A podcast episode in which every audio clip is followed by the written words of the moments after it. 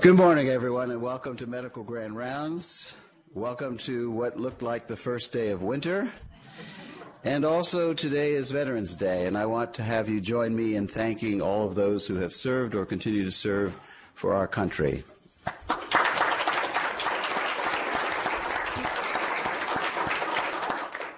Today is a special Medical Grand Rounds. It's the Lou Matthews Lectureship, Professorship.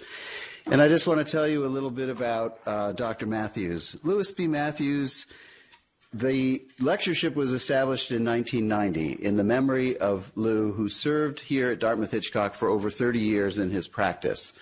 He was a general internist, special interest in hypertension and vascular disease, but he was an amazingly beloved clinician. Harry Bird, who some of you know, who was here as an anesthesiologist and president of our clinic and then went on to work in the state uh, as a health commissioner, at Lou's memorial talked about Lou as being one of the most beloved physicians that there could be. And it, it is because he was an old fashioned clinician who spent lots of time with his patients, and his patients loved him, and he enjoyed teaching and passing on to learners of all levels the knowledge that he had. He was a primary care physician. He was the medical director of the medical center at one point. He was a generalist physician, deeply respectful and supportive of his patients, valued highly for his wit and wisdom by his colleagues. His integrity was beyond reproach. He invested himself in the problems of those for whom he bore responsibility. In his honor, the Matthews Professorship provides support for inviting to our campus a distinguished leader, scholar, and teacher in medicine who embodies the qualities of mind and heart for which Dr. Matthews is remembered. And we are delighted today to have Dr. Jim Geiling give us this lecture. I'm also delighted to tell you that Lisa Matthews is here. His, uh, this is Lou Matthews' daughter in law, and his grandson, Peter, who is here with her. So we thank you for coming today.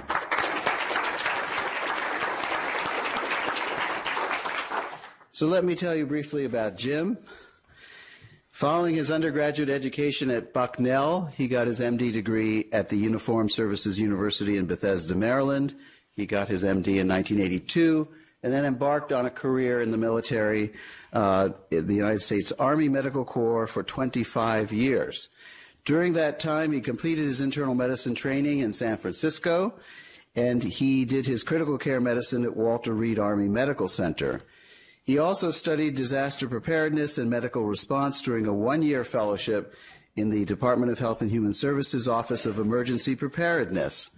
In 2000, he assumed command of the 200 person medical clinic at the Pentagon, a position where he was called upon to practice his training in disaster response on September 11th of 2001 and later again that year with the anthrax threat. Dr. Geiling retired from the Army as a colonel in 2003 and came to our institutions and became the chief of the medical service, which he served for 14 years at the Veterans Affairs Hospital in White River Junction. And he is a full professor of medicine. Dr. Geiling currently serves as a consulting physician in critical care and emergency medicine for the Arusha Lutheran Medical Center in Arusha, Tanzania, where he provides on site and remote clinical consultation. Currently, he's working on creating a needs assessment for ICU operations and educational requirements and implementing a training program for surgical residents and ICU nurses there. While he's here in the United States, he continues uh, as a consulting physician at the White River Junction VA hospital, where he was on call last night. In addition to his teaching and administrative duties uh, at the VA, he has been integrated with Dartmouth's response and Dartmouth's uh, and the state's response to uh, disasters.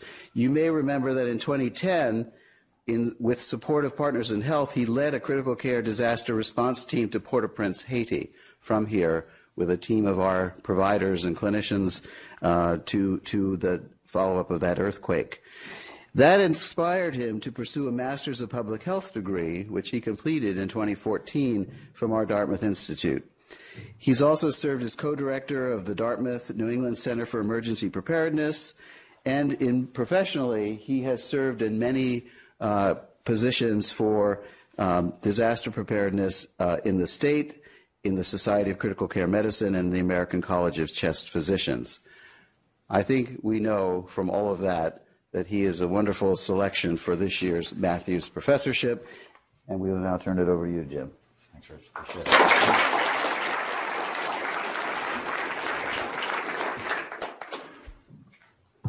Yes, technology worked. Um, good morning. So, um, a couple of things. First, thank you very much for having this. Thanks for the kind introduction. And uh, my mother would be very proud. So that's very kind of you to say those things. A couple of things. Uh, I got a lot of help and support from some key friends that are listed up there. Thanks, Kelly and uh, Rich, for your invite, and I appreciate the Matthews family here. We've had some phone conversations and some emails back and forth to, to better understand uh, Dr. Matthews. And I want to say publicly, and I'm sure we all um, can agree how the role our family and friends and colleagues play in sort of making all this. I'm going to have a conversation about some great things that I've had the opportunity to do, but it doesn't work unless somebody's covering your call in the back and unless your wife and your kids, you know, can deal with the schools and the moves and all that other kind of stuff. I don't have any conflicts of interest. I'm looking for some, so please come up and reach out to me later if you have any. Uh, these are my views, and uh, again, it is a special day, so I won't ask veterans to stand. There are some here I know because I hate standing when they say that, but also I want to um, also thank uh, their families. You know, my we moved 12 times. My kid was born. My son was born in Germany, so uh, I get it, and the families are part of this celebration as well. So Dr. Rothstein said briefly about um, Dr. Matthews, a couple other you know subtle points about him. You know, he's the son of a Baptist minister, a Southern gentleman, and a Navy officer. So uh, there's a little bit of a conflict there, right? But I, um, and he married a Navy nurse. So what a great, uh, what a great thing to sort of be talking about. He's an accomplished leader. Here's what uh, one of his uh, sort of students and residents said about him in the magazine Dartmouth Medicine several years ago, with that quote from Genesis, which clearly he was a man of renown. And then um, what was really poignant is that his uh, lone remaining son of five, Dale, sent this to me the other night.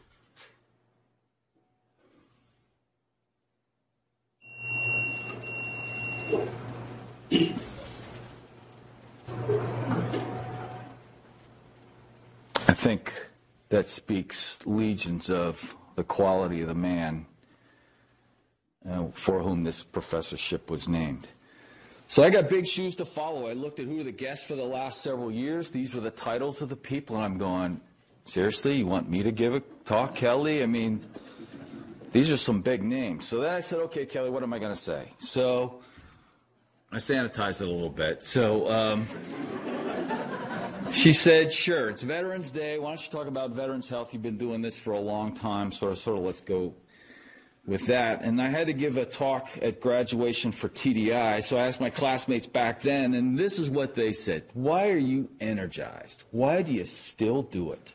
You guys, I understand, have Joint Commission here this week. That's always fun. And we're having a mock Joint Commission over there. Why do you still do it? So let me show you my energies. So, have I changed since medical school?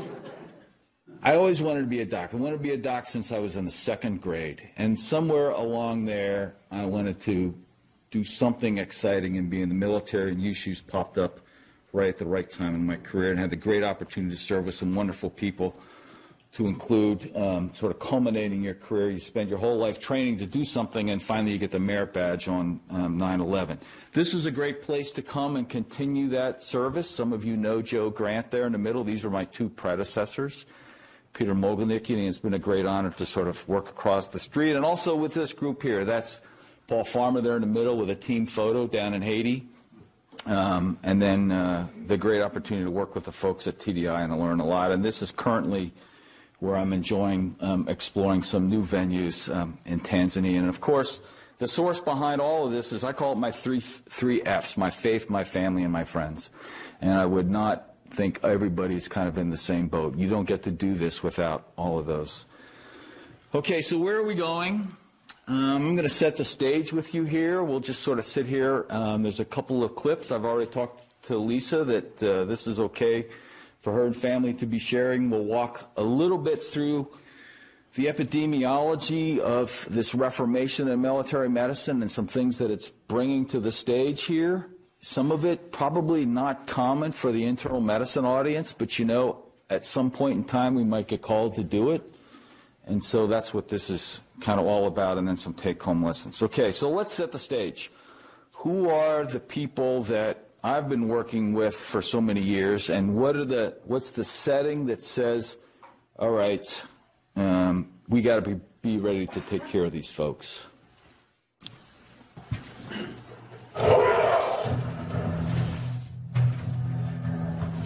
How do I turn them?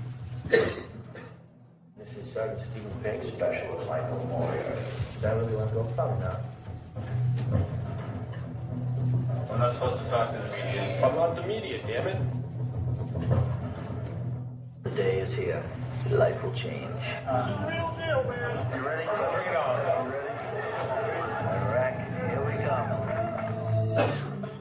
Every soldier eventually wants to go in combat. It's natural instinct. If you let fear get to you, then you're not going to be doing your job. Every single time you go out there, there's attacks. It's unbelievable. Hey, Pastor, your ass crack is right in my face.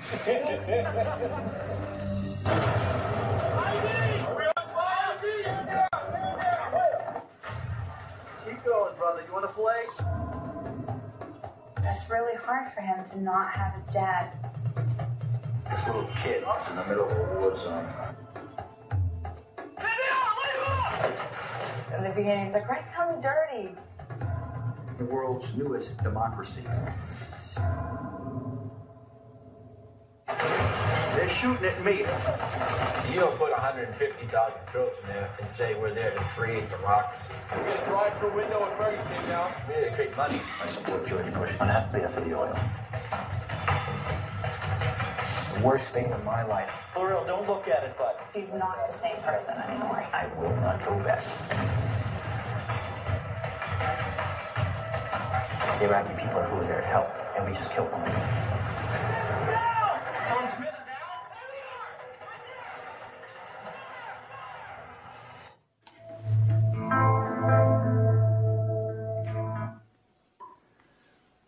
So, okay, that's way, that's a long ways away. I don't take care of these folks. It's not that far away anymore. It's not, right? It's a couple years ago, real close to this, real close. Maybe you've been to a meeting. Maybe you have to just go somewhere on vacation.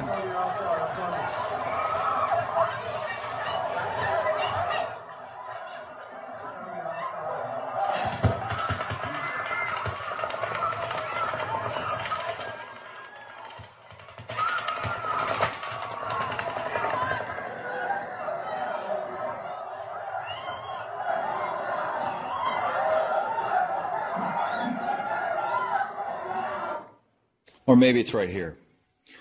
So that's where we're going. That's the stage. And how are we as a profession ready to take care of this? So there are some lessons learned, and that's where we're going to go. Let's go through some lessons learned and kind of bring it sort of the medicine to where we're at. So I'm going to take you back a few years ago to Somalia. I've not been to Somalia, not a great place on a good day. Some of the history, for those of you who sort of remember, there was a large amount of people dying from starvation. This is kind of like history all over again. Pick a South Sudan or other places. First President Bush says, I can't do this. We're going to send some U.S. troops in there. U.S. assumes command right at the change of our presidency. Isn't it interesting how that commonly happens? If you're going to be a foreign leader, why don't you work into that white space when we're going through our changes? So then March, we go after this bad guy named Farrah Aidid. And then in August, bad things happen. If you want to see that, go to Black Hawk Down. What was the medical presence on the ground? The, these were the folks who were there. I was running the ICU up at Landstuhl in Germany, so we knew something was going down. This is kind of what it lived, what it looked like. It was on an airfield. Those are the resources that they had. They thought it was going to be a stable peacekeeping mission, delivering food and water, um, and maybe chasing down a bad guy. The first thing, the missing story is this. So soldiers and being soldiers, they gather pets. That's one thing they always do. Not supposed to, but they always find a pet, a rat or a dog or something. But this guy was out swimming and he gets a bad shark bite. And he got medevaced up to us in Landstuhl and then on back to the States, as you can see, unfortunately died. The only trauma surgeon, certified trauma surgeon in Mogadishu went with that guy. Um, and also, he, they uh, used their entire blood supply. The next day or so, a lady, a female soldier, is hurt by a mine. So serendipitously, they said, okay, we need blood. They learned the process, they greased the process to get donors from the 4,000 Brigade people who were there. And then the following day is when Black Hawk Down happens at 5.30, sorry, 3.30 in the afternoon. Many of you have seen the movie. Helicopter goes in, guy falls out of the helicopter, then a helicopter gets shot down, and um, a large number of people died. These were the cases that they thaw 36 hours. There were only three surgeons, 112 casualties.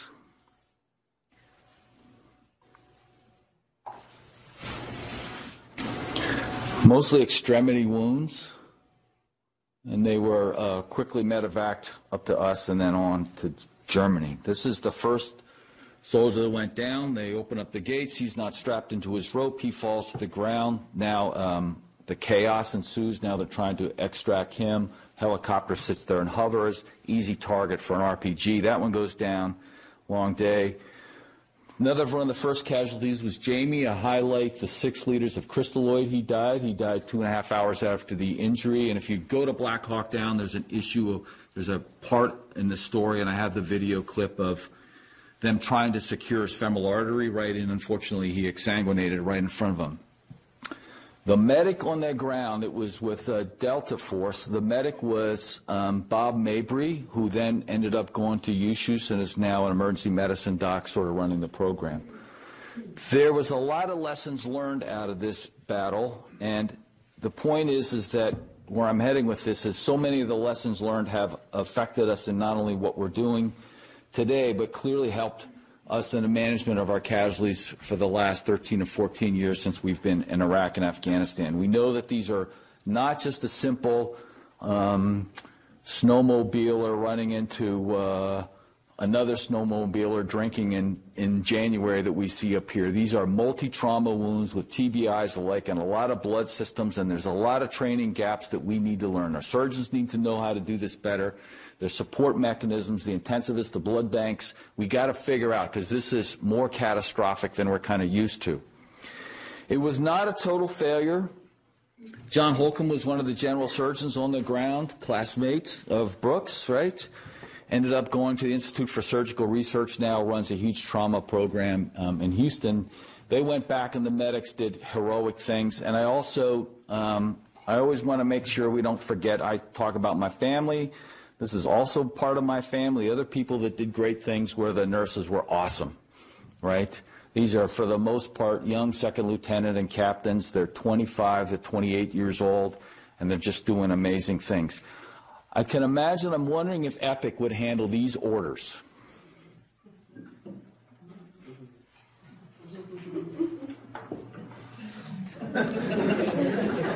I'm not sure that would kind of fly right now. The Joint Commission might have a little problem if they found those orders. But wouldn't that be amazing if we could do that? Um, so, unfortunately, the military knows how to do funerals very well. All right, so what are the lessons learned? So we went back and revisited. Ron Bellamy was a thoracic surgeon in Vietnam, and he looked at why did people die? There was a whole bunch of medical records. In fact, they were at USUHS. I was there, part of this, looking at the study. And all these people died. Nobody critically looked at it. And when they found it, that there was really some preventable things that we might be able to do. Maybe these people are exsanguinating in front of us, right? People were exsanguinating at Boston Marathon. And these were some lessons that we learned from way back in Vietnam and have applied over the last several years. This led to the development of a thing called TCCC, or Tactical Combat Casualty Care. I can tell you that the folks here at DHART know all about this because this is now the standard for doing this and their latest updates on how to manage people like this. Care under fire, care when you are, are in the remote areas like the Wilderness Medical Society teaches. That's a great organization that I'm a member of. um, and care while you're trying to medically evacuate a person because no longer do we just give care and then leapfrog. The idea is to continue care along the way. It's run by a committee called the Tactical Combat Casualty Committee, mostly trauma surgeons, but a lot of other folks to include pre-hospital providers.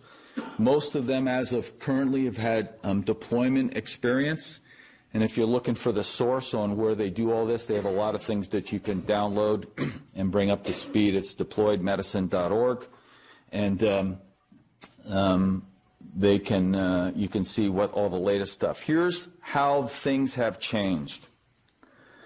So this is kind of the way we did it in Mogadishu and pre 9/11. A bunch of things there I highlight. We didn't do tourniquets. I learned tourniquets as a Boy Scout, right? Then the, suddenly they said, don't do tourniquets anymore, right? So medics weren't taught to that. We still teach, and oftentimes, too large um, GI bleed, right? I have a GI bleed in the ICU, two large bore IVs, pour into crystalloid, right? That's still cor- sort of the current, was the current mantra in uh, shock. Some IM morphine, making sure you always have large bore IVs, and you spend an, an inordinate amount of time trying to put an ET tube down somebody when they're exsanguinating because that C is after A, right? So those are some lessons learned, and that has sort of brought us up to speed. Excuse me, with aggressive use of tourniquets and care under fire. This concept of hypotensive resuscitation. Don't open up the floodgates by pouring in tons of liter of crystalloids. Pain medicine is appropriate, appropriate early. We'll talk a little bit, real briefly, about how that might affect PTSD. There's TXA and other tourniquets um, that we can talk about. So those are some lessons learned from Mogadishu. Those are some lessons learned looking back at Vietnam. How has it been applied sort of today? So these are the casualties um, that happened on 9-11, and these are the casualties that have happened in those two wars. Um, since 9-11, the dates ended there. Um, there are still ongoing operations, of course. How do you do ongoing real-time QI uh, assessment research as to um, how we're doing and applying these lessons learned? And the military has these groups to sort of follow the data. Perhaps we need to adjust how we care for these patients during this time frame. In other words, do it on the fly. So real-time epidemiology knows that most of the people early on in the war were getting are hurt by mines in IEDs, um, as opposed to other wars where it's always extremities, a lot of head and neck injuries. As you recall, the, the gunners, as you saw in that video, the MPs are sort of sitting on the top of a Humvee. They're riding around. They're easy targets, so a lot of uh, issues there. For the most part, they're young people. Unfortunately, it's also the folks who have an entire life of creating income and families and businesses, and we're taking that away from so many of them. So that's who we've seen. The top line shows that the injury severity score and the killed in action went up during this time period, but the died of wounds and um, and the case fatality rate sort of stabilized in the yellow and red lines there. So despite worse injuries, we continue to sort of improve the management. Now, how are we going to, how do you look at this systematically? And this is a great graph, they call it.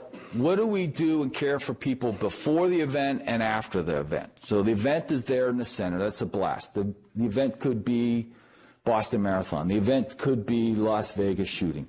Some people call it left of the puff or right of the puff.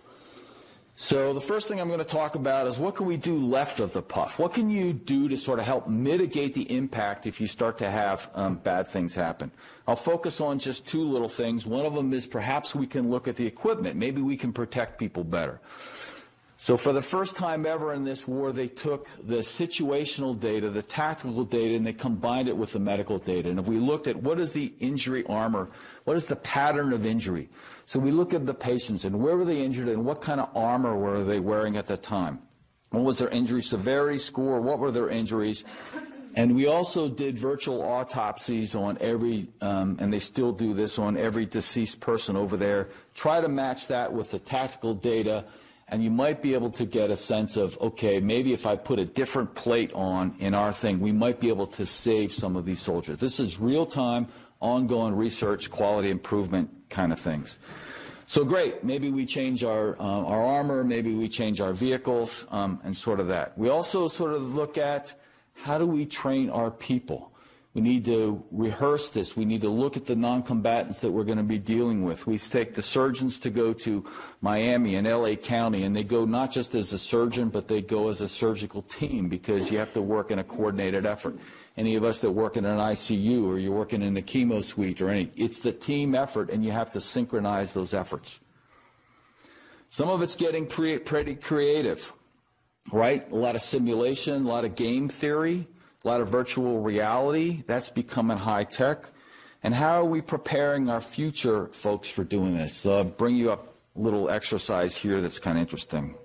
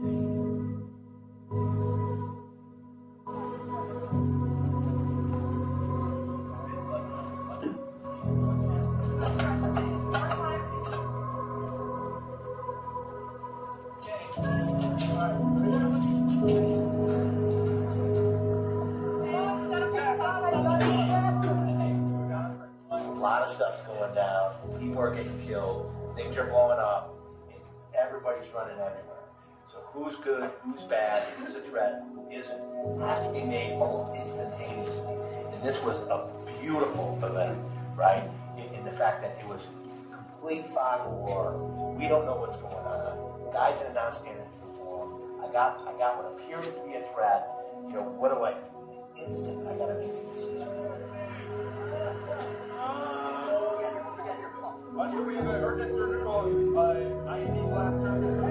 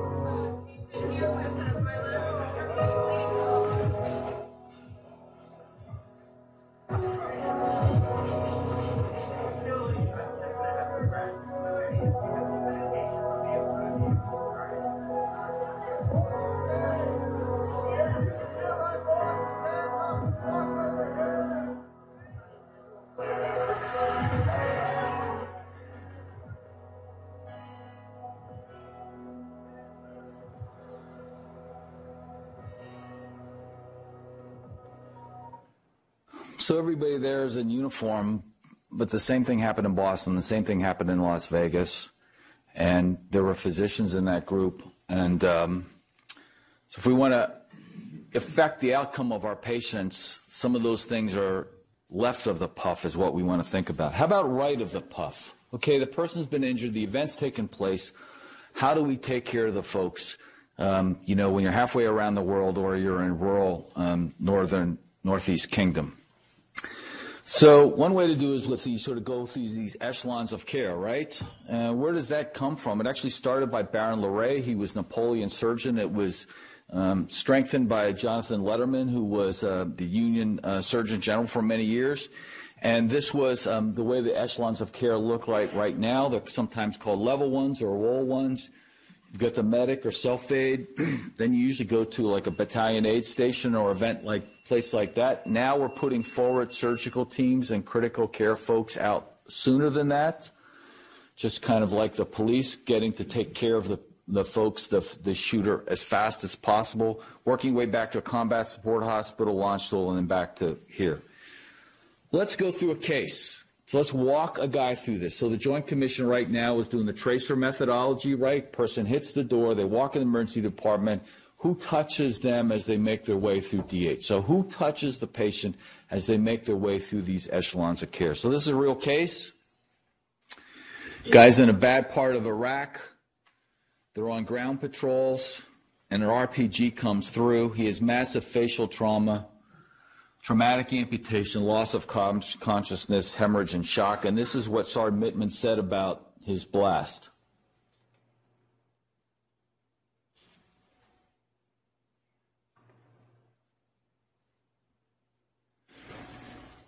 So the first person he sees is probably one of his buddies called a combat lifesaver, then a medic. They might be able to do some tourniquets, some hemostatic bandages. Every squad has somebody who has extra training in first aid.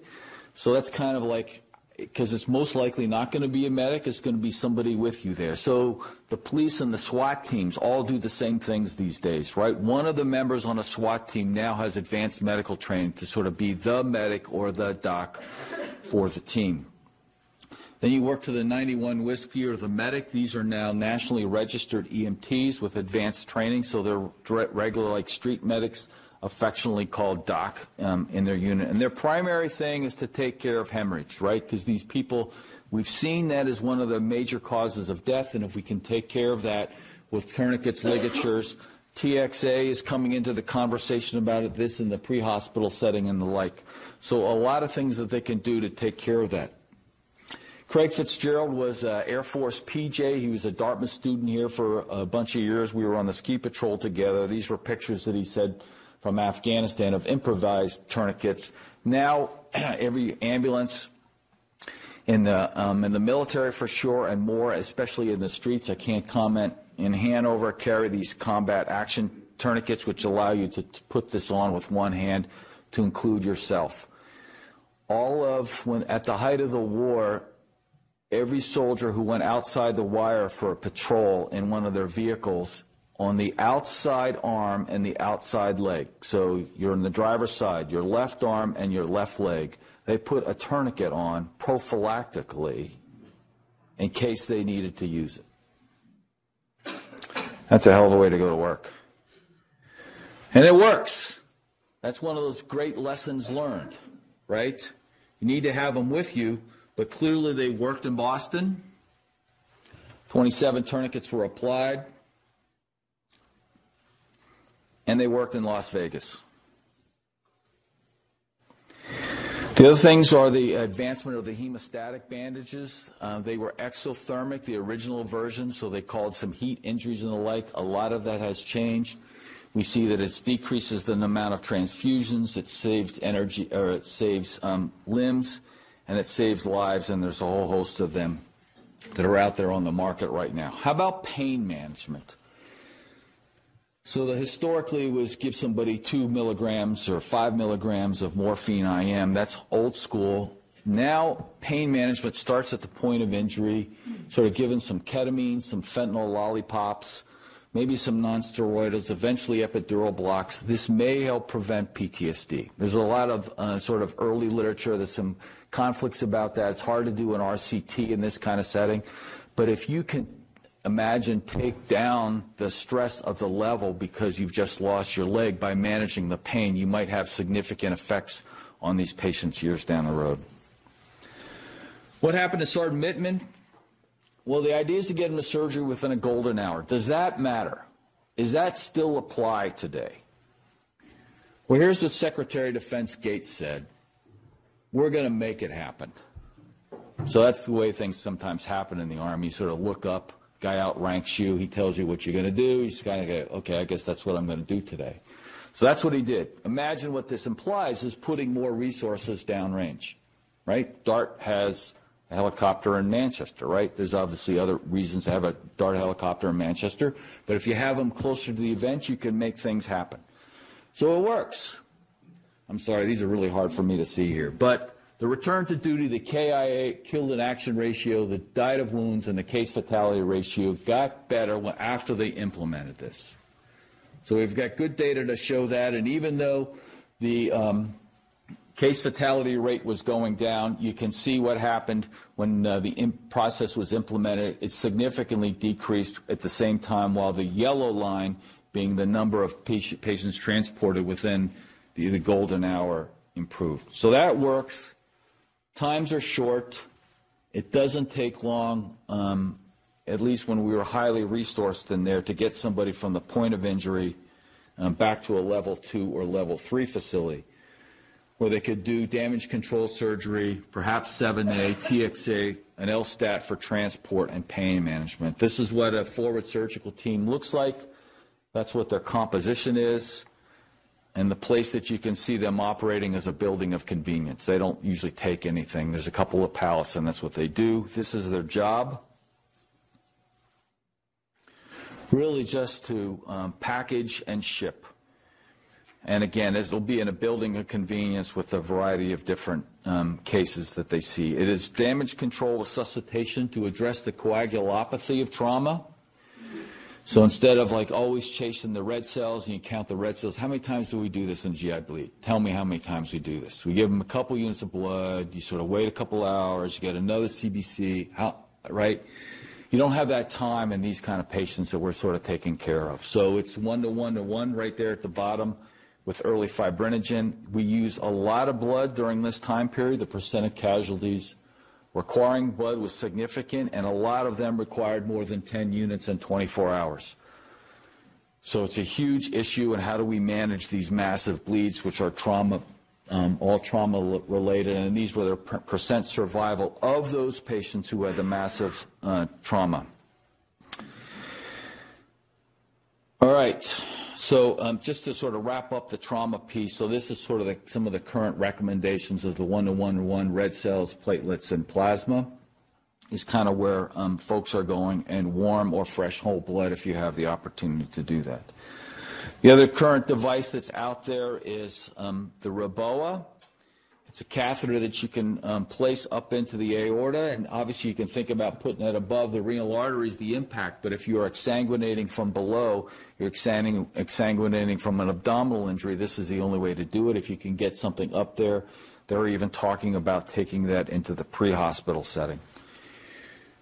TBIs are one of the signature um, injuries of this war, right? Amputations and TBIs. And TBIs, as that whole thing has extrapolated into conversations with the NFL, right?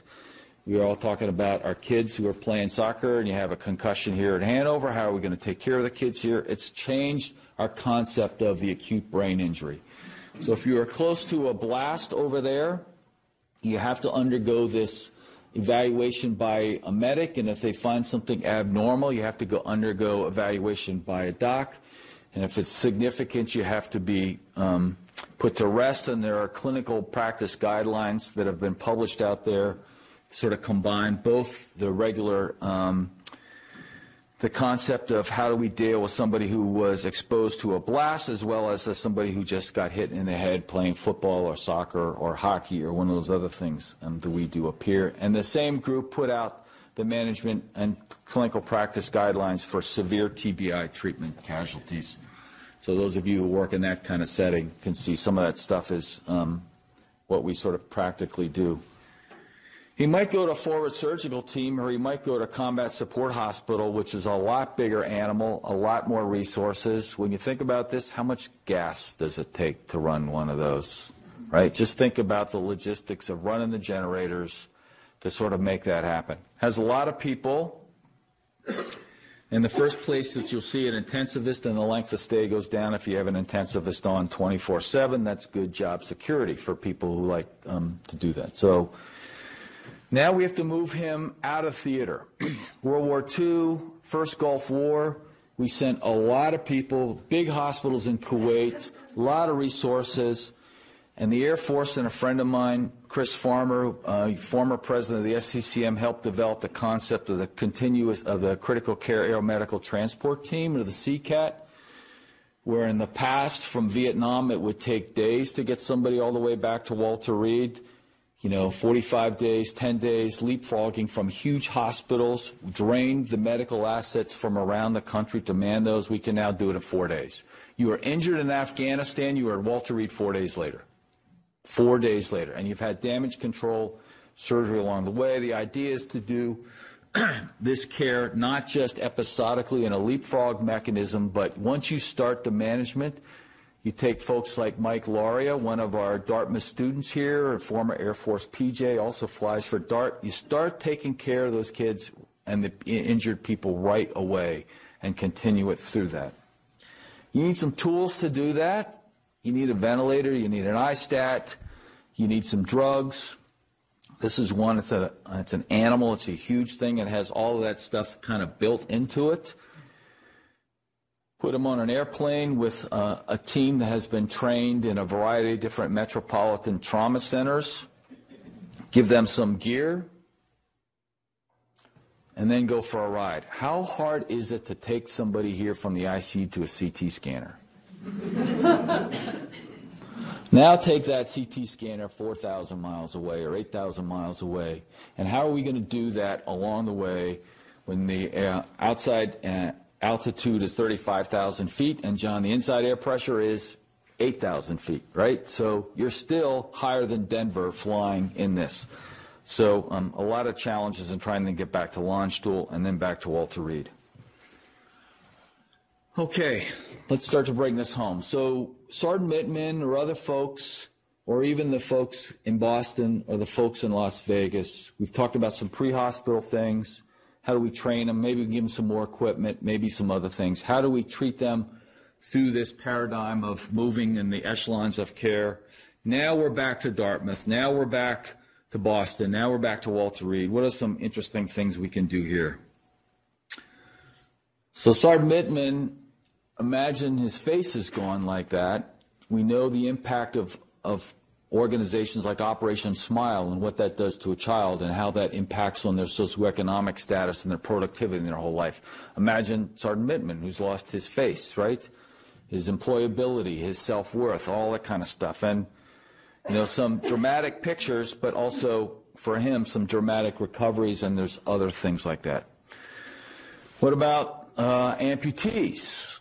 There are the military. There's a great um, restorative place down in um, Boston, right? How do we do these kind of things? Well, these folks are missing a lot of joints, and how do we get them uh, to sort of be more productive?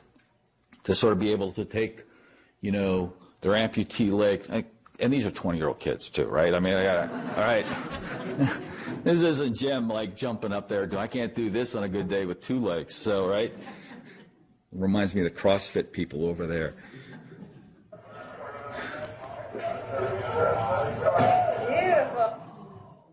Some guys get a little bit crazy with their prostheses. So he goes out to shake his hand and he spins it around for you. And some of them are getting really creative.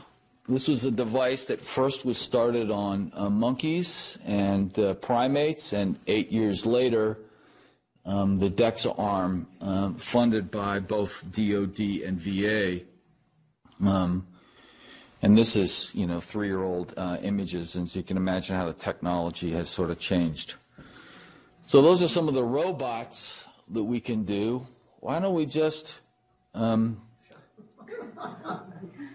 um, I am thirsty, thanks. Why don't we give them? Why don't we give them a new limb? Right? And so you've seen this happening before. They've replaced limbs in Louisville. They've replaced hands in Pittsburgh. And we've had a tragic event in the Upper Valley. You've seen the pictures um, of a lady in France. Some people are doing um, facial transplants. How do I know if a soldier or person is going to get injured? I don't. I don't have a clue. But maybe, you know, person goes into basic training. My son's thinking of doing this, knucklehead, but he is. Maybe we get a data set of who you are when you go into the service. Not only do we know your blood type and any other things like that, maybe we build a virtual you, right? Maybe we have a track of virtual you. When something is missing or hurt or injured, maybe we rebuild that for you. So we do that with tissue engineering. So that whole concept is sort of changing. How do we mirror and match sort of the engineering with the biology? And the AFIRM study, um, an AFIRM organization, has put a lot of money in it. We've got researchers here in Dartmouth who are participating in the tissue regeneration thing. and involves a lot of folks from a lot of different disciplines. So why don't you regrow an ear for somebody who's lost their ear? And it doesn't necessarily need to be blown off. It might be the squamous cell that had it come off, right? Why, why can't we be able to do that? Clearly works for burns right now. But Jeff Ling is a really good friend of mine, the smartest neurocritical care guy I've ever worked with. We worked at Walter Reed together. If you Google him, he's been on 60 Minutes a bunch. Got out of the Army, was interviewed by Google and Facebook and everybody else. We just can't. He worked for a group called DARPA, which kind of says doesn't say no. They have a lot of money. So one thing he said was, why am I spending time doing mouth to mouth or even bag valve mask on somebody? And within um, a year and a half, built a short little battery powered, you know, ventilator that's you know a little bit bigger than my iPhone, has unbelievable uh, battery length. Let's learn to make it faster. Why do we have to go on the left? That's how we make our drugs can't get some of the anti-malarials in, the, in South, you know, sub-Saharan Africa anyway. Why don't we make it a portable thing? Why don't we do it locally? And that's what's being created there on the right. It's nice to have a, a prosthetic that you can sort of move around. Why can't you drive it?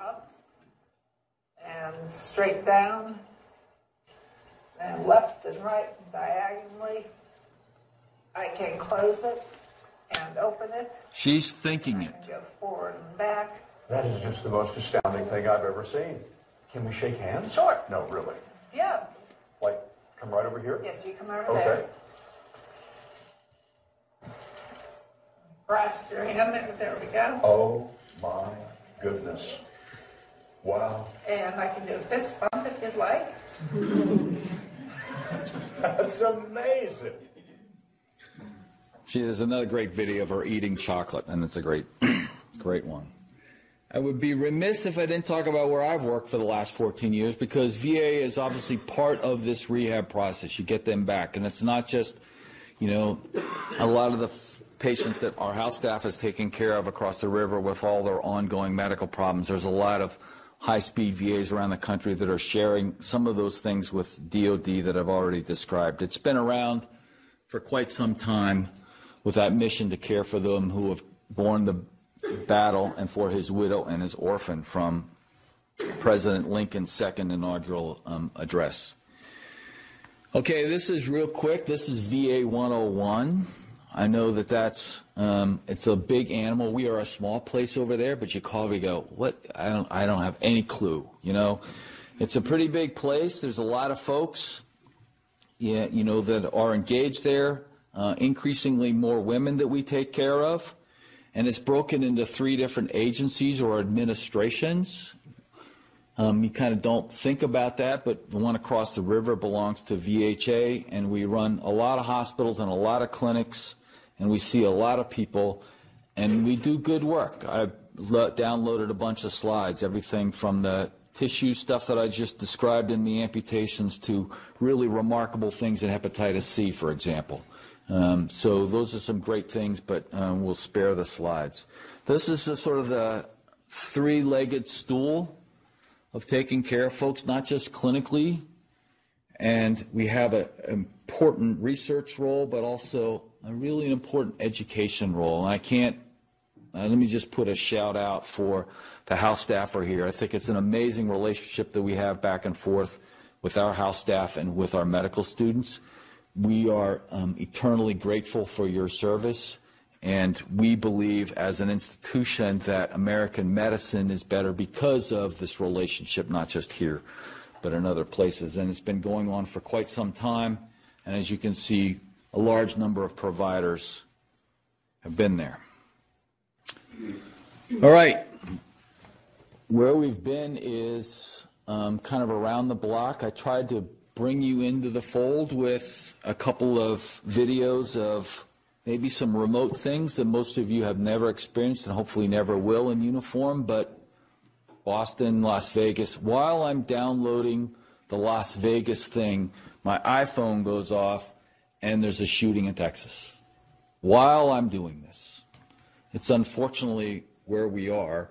And we're the healthcare profession, and what I've tried to do is lay out a story of, you know, how this care for these people and others um, has uh, evolved over time, and we will play a role. We're internists in here, but we will play a role in multi, um, at multiple levels.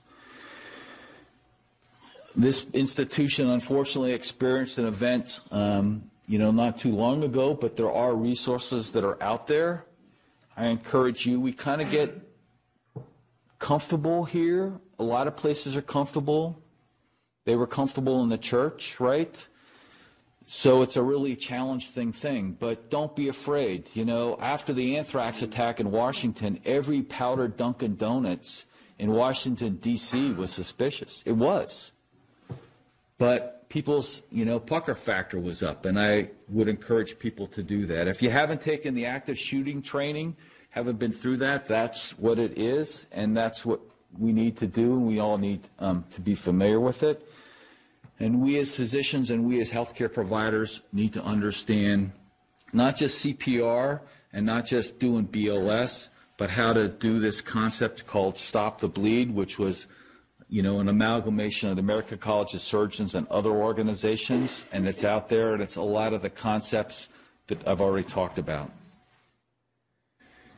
Finally, this is tough stuff, and it affects all of us. And the National Center for PTSD across the river is not just taking care of veterans who have had their head bonked or who have had faced some really serious challenges. They are a national resource with a mission that's described there, and not just for the military and not just um, for veterans. There's um, a great web page that's there for for family members, for patients. There's one for um, for professional folks and for the press, and they have um, you know how do you take care of shootings and what can you expect after the Las Vegas tragedy. As Rich said, today is the federal holiday, so a lot of people have off. You guys don't, but a lot of people have off today. Don't try to go to the bank or the post office because they are closed. It was started in 1926 in honor of the armistice, which took place after World War I on the 15th, on, um, in November of 1918, at the 11th hour of the 11th day of the 11th month. That's when it was named. And I close with this guy. So John McCrae was um, first he was an artilleryman, and then he became a physician. I didn't realize this. He was a pathologist up at UVM. And uh, his brother was a physician at Hopkins and a dear friend and associate of Sir William Osler. Well, medical grand rounds, right? I mean, had to bring that into the story. And one of his dear friends, when he was stationed uh, in the war zone, uh, died. And at his death, he penned in Flanders Fields. Um, and I'll leave it there for a second, but I'd encourage you to go just Google it and you can read it. Veterans Day is supposed to celebrate people who have served. Memorial Day is to those who have died. Um, but it is when you see the red flower. Somebody, lady back there, has has the appropriate Remembrance Day in Canada, Armistice Day, right? Um, the one I got from the Legion fell apart, so I couldn't wear it. I'd encourage you to go read it. And that's where I'll end, and I'll be happy to take any questions or comments. Thank you very much.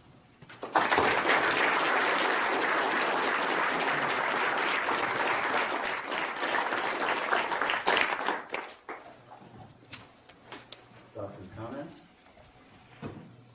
Jim, great talk. Thank you. Um, Is there work going on on the, this side of the blast around preparing people to be resilient for PTSD and Yes, the question is how can we prevent, how can we improve resiliency?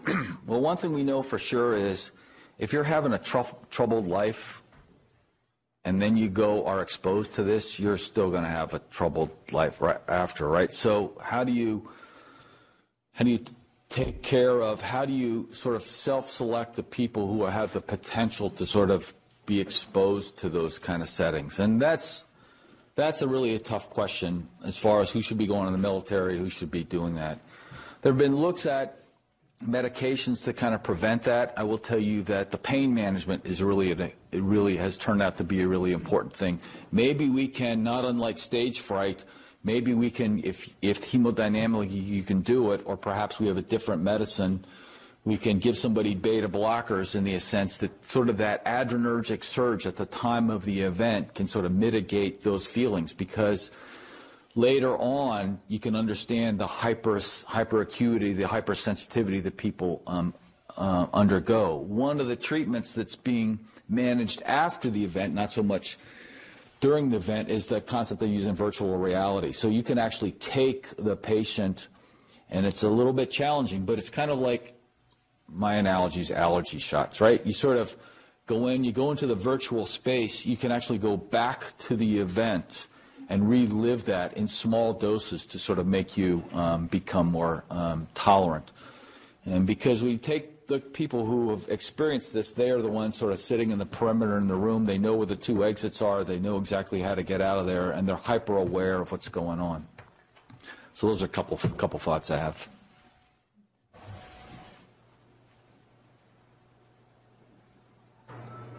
I'll be around. Thank you, um, Lisa and Peter, for coming. Appreciate it. Hope we did your father-in-law and grandfather good service, and thank you for uh, continuing to sponsor this um, talk. Appreciate it. Thank you, Jim.